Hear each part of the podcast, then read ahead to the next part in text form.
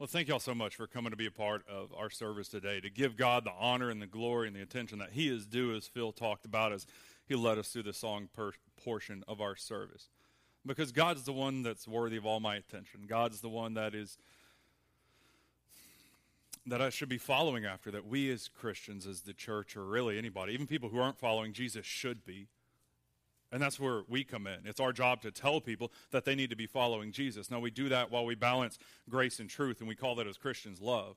Love is the perfect balance of grace and truth. If you're too much grace, you divorce the teachings of Jesus from what he said. And if you're too much truth and you don't have any grace with people, we like to pretend maybe like, I don't mess up, but I do. And we know that we all do.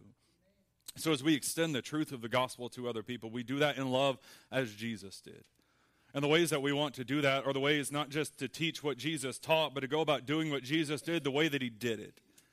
By investing in other people's lives, by being connected with one another intricately as the, the bride of Christ, is the metaphor that the Bible uses, that God uses to talk about what the church is and what we, followers, Christians, disciples, as the church, are supposed to turn around and go do. Now, I want to tell you a story what happens, this is the very beginning of Jesus' ministry, as we have that recorded in the Gospels, and God charged and inspired by the Holy Spirit a physician to write this account in this story of Jesus. And he tells us some about the forerunner, John the Baptist, who would come before Jesus to prepare the way as was prophesied in the Old Testament. Then it tells us about the birth of Jesus, and it tells us about the temptation of Jesus and the baptized. Jesus is baptized. And he begins what we would often call his formal ministry that lasts three years or so, according to God and his word from what he told us in the Bible. Now, Jesus had already started performing some miracles, and then again, he comes. And on this occasion, the people were crowding in around Jesus to hear the word of God. And he was by the lake of Gennesaret. And he saw on the side of the lake that there were two boats, and the boats were empty, for the fishermen had left the boat. They'd gone to wash their nets. Jesus got into one of the boats. The boat belonged to Simon. And Jesus asked Simon, he said, Simon, push away from the shore so that I can teach. And Jesus sat there in the boat and he taught the people. And when he was done teaching, he turned to Simon and he said, Push out into the deep and let down your nets to catch fish. Simon responded to Jesus. He said, Master, we've worked really hard all night. We've toiled all night. We've done that already. And quite frankly, I'm exhausted. But because you asked me to, we will. So Simon and his fishing partners let down their nets into the water, and the nets become so full of fish that they can't get them up into the boat. So they call over their partners, the other fishing boat, and they come over and they let down their nets and they catch so many fish that they pull the fish up into the boat. And the boats are so full that they begin to sink. Simon sees this. And he and all of the others are so amazed at this catch of fish. And he falls down at Jesus' feet. And he says, Depart from me, Lord, for I am a sinner.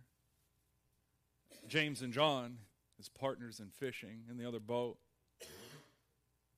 that were piloting the other boat that was also so full of fish it began to sink. Were amazed. And all of the people were amazed at this catch of fish that Jesus had these fishermen pull in. And Jesus turns to Simon. Sometimes we call him Peter. He has both names in Scripture. And he says, Do not be afraid. From now on, you will catch men. And as soon as they got back to the shore, they left their boats and their nets and all that fish, probably more than they'd ever caught in one time in their entire life. And they followed Jesus. That comes from the Gospel of Luke in the New Testament, Matthew, Mark, and Luke, the third book, and there, Luke chapter 5 this account of Jesus where he's calling his first disciples out. Now, I'll tell you one of the things, one of the disciplines that I'm not good at in doing in my spiritual life is memorizing scripture. I have some memorized, but I need to memorize more. And I have good intentions a lot of times. And I said, well, I'm going to memorize this one, and then I start on it for a while, and then I forget, or I want to. And I could just do better. Because what the Bible tells me is that if I hide the Word of God in my heart, and it's not really just hide to keep it from people, but if I store up the Word of God in my heart, and one of the reasons that I want to do that is so that I will not sin against God. Because when I know His Word in my head, it can transcend down to my heart and it can change the way that I live. It can change how I interact with other people. It can affect how patient I am or how patient I am not with others. It can allow me to be more like Jesus when I know His Word. You and I live in a place where it's really easy to grab a Bible and to pull it out and pull it out on our phones or wherever or read it or have it on the screen. And that's awesome and that's great. And I'm glad that we have it. If you don't even feel like reading, you can just turn on your phone and it can read you an audio app while you're driving to work or driving to the groceries or whatever. You can have the Word of God proclaimed. But what I need to do more, and maybe you feel like this too, I need the Word of God in me more. I need to know more of it. And I think, I think one of the good ways that we can do that is memorizing verses of the Bible are great and it is good, and that is something that we should do as Christians. I think another thing that we can do that will benefit us as well is if we memorize the stories in the Bible. Because what stories do, you tell somebody, let me tell you a story. And when you go, oh, I'll listen to what this is. Maybe it's good, maybe it's not, maybe it's funny, maybe. Well, you tell somebody, hey, let me tell you a story, they want to listen. And when I tell you, I want to tell you a story, and I'm telling you a story about Jesus from God's Word, it's not a fable, it's not fiction, it's not made up, but it's true. And one of the reasons I think that we don't memorize Scripture, at least that I don't, is because it's hard and I'm lazy. Okay? Just to be real honest, it's hard to do that, and I'm lazy sometimes, and I don't want to do what I should do. I don't want to do the things that are going to benefit me the most. But I should. And that's why God has told us and told you and commanded us as His people to, to hide His word in our hearts to protect us. And that's why God gave it to us. So, along with, not in place of, along with knowing what God's word says, spending time in it, reading it, memorizing it, I think memorizing Bible stories so that you know what Jesus did with his disciples. Now, that doesn't replace us picking up our Bibles and reading that, okay? This is just another tool for us. Because sometimes what happens when you're memorizing a verse of scripture or a couple passages together, you forget like one key word and then you just blank out. And you're like, ah, and you can't get to that next place. But if I plan out in my head as I spend time in God's Word, if I'm reading Luke chapter 5, this place where Jesus comes out and he calls his disciples, if I remember this story, I can track along. You know, how often did you go to a, a, movie and you watch a movie and afterwards you either liked it or you didn't or it was in the middle and somebody says, Hey, Richard, tell me about that movie. And you can turn around and tell them the plot and tell them what happened. Okay, how often do we sit down and we read our Bibles or we come and hear a lesson or we hear a sermon and you leave church and somebody says, Oh, what'd you learn about in church today? And you go, Don't know. I've been there, okay? I've taught and I've done that too, all right? But what stories are powerful. That's why Jesus taught in stories. And maybe you feel like you can't remember memorize big passages of scripture, but you can remember stories. You can remember true true divinely inspired that God protected that he put in our Bibles that we are to know, that we are to understand, that we are to live out. You can remember those. You can do what I just did talking to other people about Jesus from Luke chapter 5. You can. It'll take some work. You can remember points in the story as far as what happened. You can do that. I think one of my jobs and one of Jeff's jobs and any Christian leader's jobs to do is to equip the saints to do the work of ministry. There's lots of Christianese tied up in those words, okay? To help coach, to help train you, Christians, to tell others about Jesus. That's my primary function in the job that I'm so blessed that I get to do. That's why when we talk about what a disciple is, a disciple is someone who loves God and others, bears fruit, and equips others for service, trains, coaches people to tell others about Jesus, for ministry, for life, for work.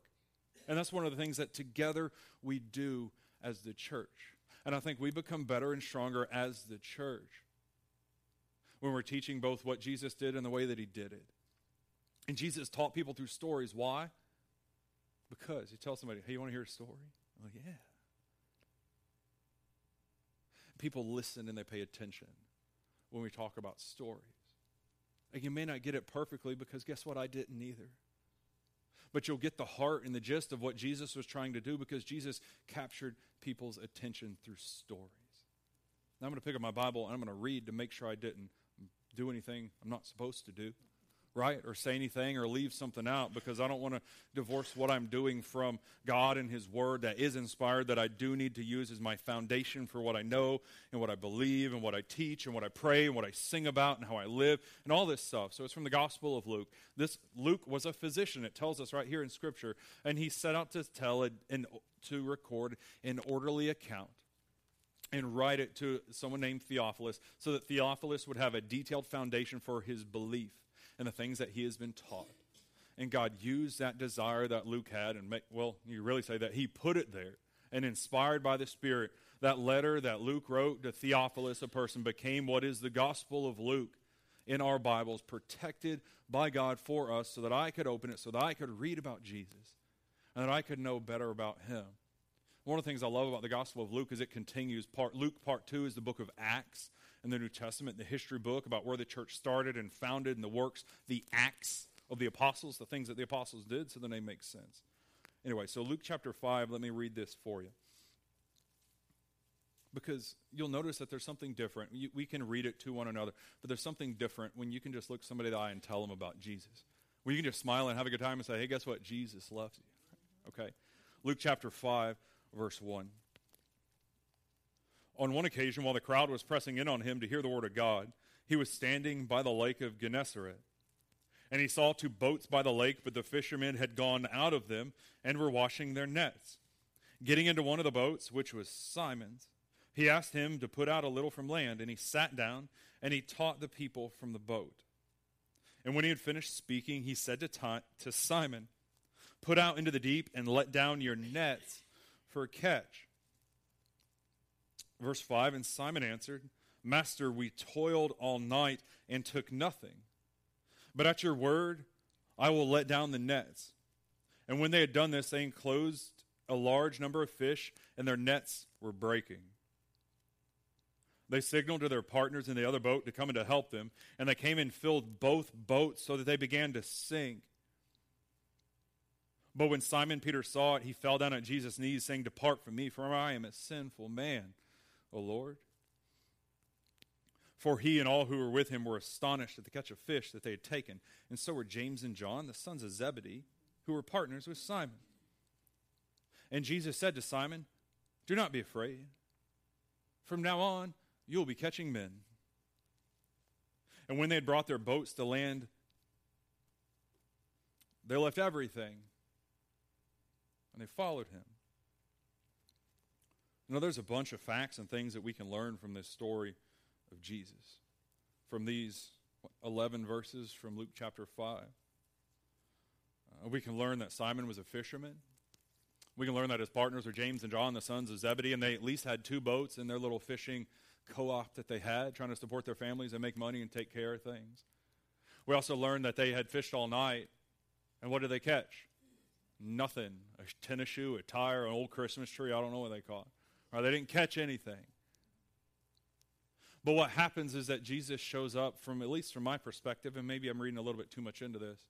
He shows up when they're dog tired, and he asks them to do something. I think, well, I know that God is the same yesterday and today and forever, and God does not change. And his word does not change, and his truth does not change. So I have to think the way that Jesus came and interacted with his disciples and with other people that you can read about in the New Testament is the same way that he's going to come and he's going to interact with me. They'd been fishing all night. And first, really, Jesus asked them for a favor. He said, Let me get in your boat and push off so I can teach. And they did. And after he was done teaching, I don't know how long it lasted, he said, Hey, push out and we're, we'll go fishing. And they say, We've worked hard all night, but we didn't catch anything. Maybe from these fishermen's perspective, Jesus showed up and he offered them a solution when they thought there was no solution. They worked, probably just not for fun, not doing it as a hobby on the side, even though they could have enjoyed it. And it's great when you can enjoy your work and what you do. But they said, We fish these waters. We know these waters. We've been fishing them our whole lives. We didn't catch anything. And we need to catch stuff because that's how we take care of us and our families. But Jesus shows up to them, and I think this is true for them, and it's probably true for you. Maybe just at the time that you're ready to give up, Jesus is going to show up. Maybe just when you're ready to give up, Jesus is going to show up. He did that. The disciples, they were done. They'd come back that they were washing their nets. And Jesus came to them when they were tired. And maybe, just maybe, I have to think that Jesus waited until they were tired to show up. Because God is never surprised or taken off by anything.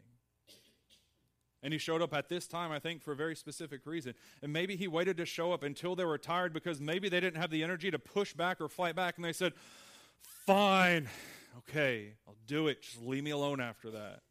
Uh, okay, I'm reading stuff in here. But there were people just like you and I are people. We get tired and we work and we have good days and bad days. We get frustrated. We have aches and pains and hurts. And it affects us and it affects how we deal with other people. It affects our relationships. It affects how we deal with God. And even how I'm willing to listen to what He has to say, and even when I'm not willing to listen to what God has to say. So, like I said, God showed up when they were ready to give up. And I think maybe sometimes God waits until that moment to sh- not to show up, but for you to see Him in your life because God's always there. He is not absent. Some of that vernacular is kind of backwards, okay? I don't want to teach bad theology about because God is always there. He is there for you. He is there to care for you, to take care of you, but to teach and rebuke and do all the things that a good father would do. But I think maybe sometimes I can't see it. I can't see Jesus and how he is going to work until I'm dog tired and all my defenses are broken down. And maybe it's in that moment or in that season that Jesus responds and he says, Hey, I want you to do this. And you know what? It's okay to not understand. Maybe even sometimes it's okay to not want to do it, but sometimes we have to press on and do it anyway because we know that God and His Son wants what's best for me. I think I want what's best for me, but a lot of times my actions uh, tell me the opposite because I can tell you what's most important to me, but my behavior is really what tells you what's most important. Okay? What I say I believe is one thing. What I act and I live out is really the reality of things. Um, we've got to live out our values. God always wants what's best. And what's best isn't what's easiest, what's most comfortable, what's most convenient.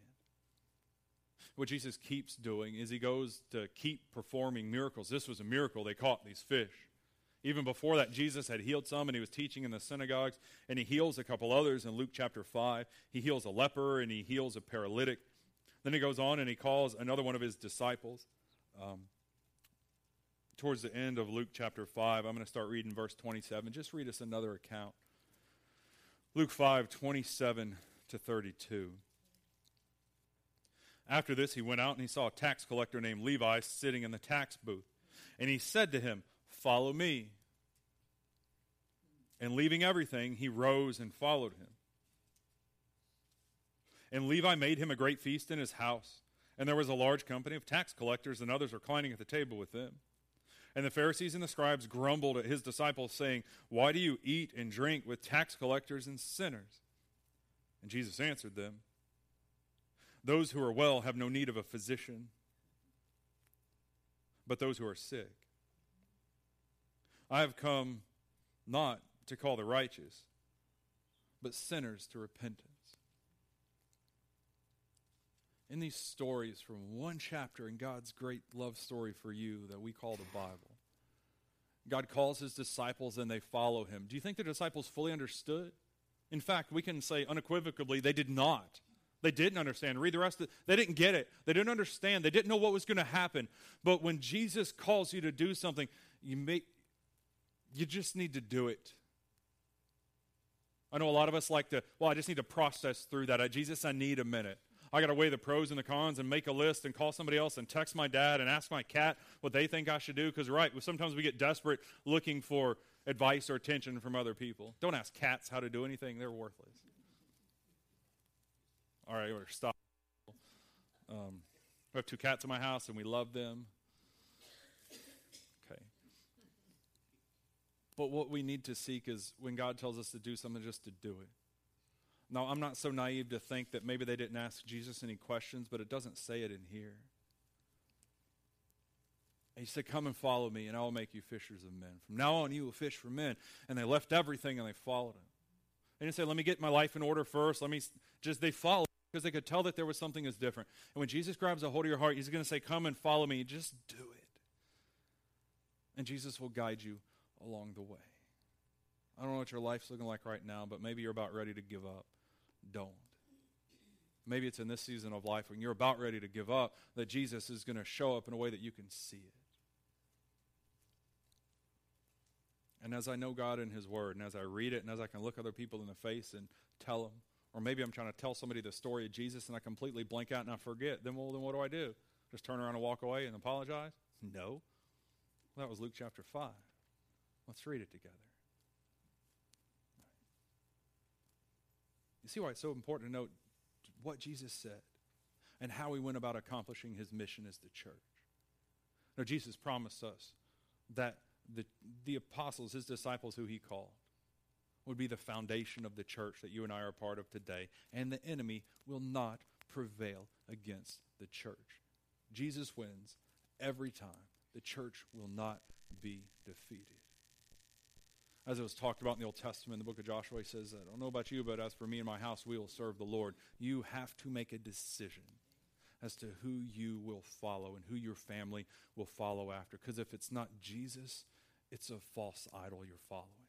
And it's something that I promise will not fulfill you, it will not sustain you, and it will always let you down. God is the complete opposite of that. He will fulfill he will sustain. He will heal. He will restore. Not according to my timetable, but His. Not according to my will, but His. And I can trust Him. I can trust Him because He told me that He loved me.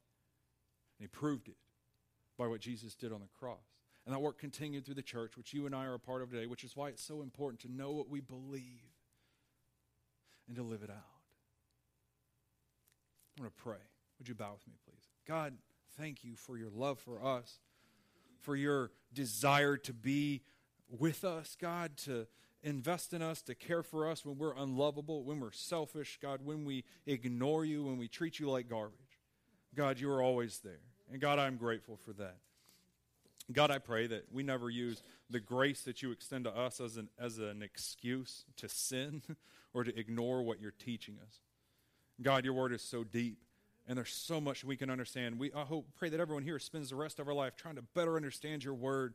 But God also we can pick it up and just read it and know God what we, what you want us to do. God, you teach us what we need when we need it, sometimes way before that. God, I pray that everyone here that we pay attention, that I pay attention as you're trying to teach me, because I believe you are alive and well and active, God, and you are involved in our life. And God, you want nothing more than for us to bring a whole boatload of people with us into your kingdom. God, use us to point others to Jesus. God, may that be the desire of our heart and what we do. That we grow in our faith and we bring new people along the way. God, thank you for teaching us. God, thank you for your word. Thank you for teaching us in stories, things we can remember. God, things we can understand and things we can tell to other people. God, I'm so grateful for your word and for your people and for your spirit. With that, God, that is all we need. God, may we use that to follow you, to honor you in all that we do. In the name of Jesus, I pray. And together, all of God's people say,